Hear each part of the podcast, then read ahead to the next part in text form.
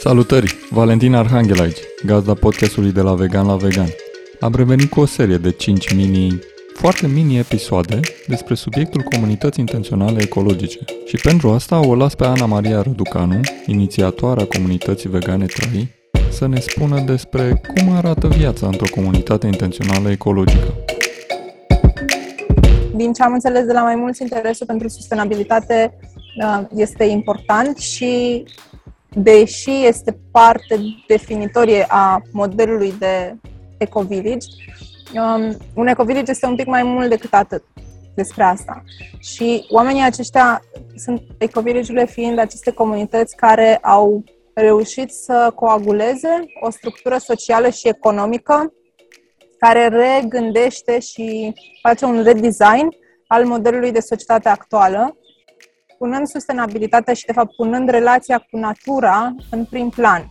Sustenabilitatea fiind destul de vag sau poate prea complex ca și termen, ei au reușit să aducă relația cu natura ca prin ax și în baza acesteia să poată să-și definească toate aspectele vieții unei societăți obișnuite în, în raport cu asta. Sunt peste 10.000 de astfel de ecovillage-uri în lume și despre multe dintre ele puteți afla din cadrul Global Eco Village Network, care este rețeaua umbrelă ce cumva unește și vrea să aducă această mișcare globală împreună.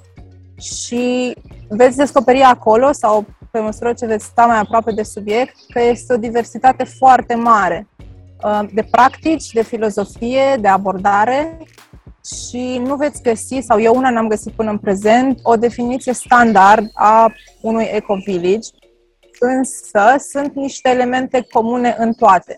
Ce vreau să vă împărtășesc în seara asta, vreau doar să țineți cont că este experiența mea directă. Adică și este o înțelegere subiectivă, nu este o notă academică despre cum sunt ecovillagiile la carte, deși în Oroville, când am locuit, am făcut o cercetare academică și de asta pot să cunosc cumva ce scrie la carte versus ce am trăit eu în, în, în acele locuri. Înțelegerea mea s-ar putea să fie diferită de alte locuri în care veți descoperi și aprofunda subiectul, pentru că sunt atât de multe variante de ecovillage în lume, încât fiecare va merge sau își va găsi acel lucru care rezonează și va identifica acel element care consideră că, ok, ecovillage e despre asta. Dar, de fapt, e ca un glob de cristal cu atât de multe fațete și când te uiți în el, eu am văzut, de fapt, ce era despre mine, nu era despre ecovillage respectiv. Și ăsta e un element, de exemplu, despre Oroville, pentru că mi s-a părut fascinant acolo când am locuit. Oroville fiind o comunitate din sudul Indiei, una din cele mai vechi și mari din lume, cu peste 50 de ani de experiență.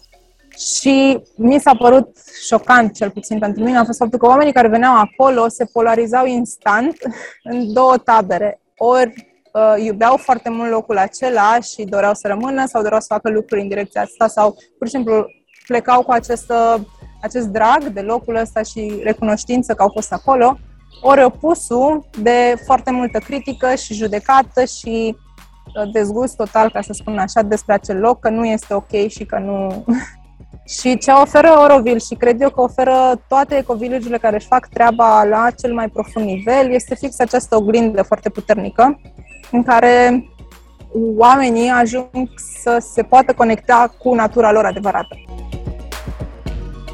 Acesta a fost un extras foarte concentrat din uh, webinariile Trai de anul acesta. Dacă ți-am trezit interesul, poți vedea înregistrările video pe pagina de Facebook Trai Cercuri iar în august avem ocazia să trăim într-o comunitate vegană timp de 10 zile. Pentru detalii și înscrieri, vizitează trai.co.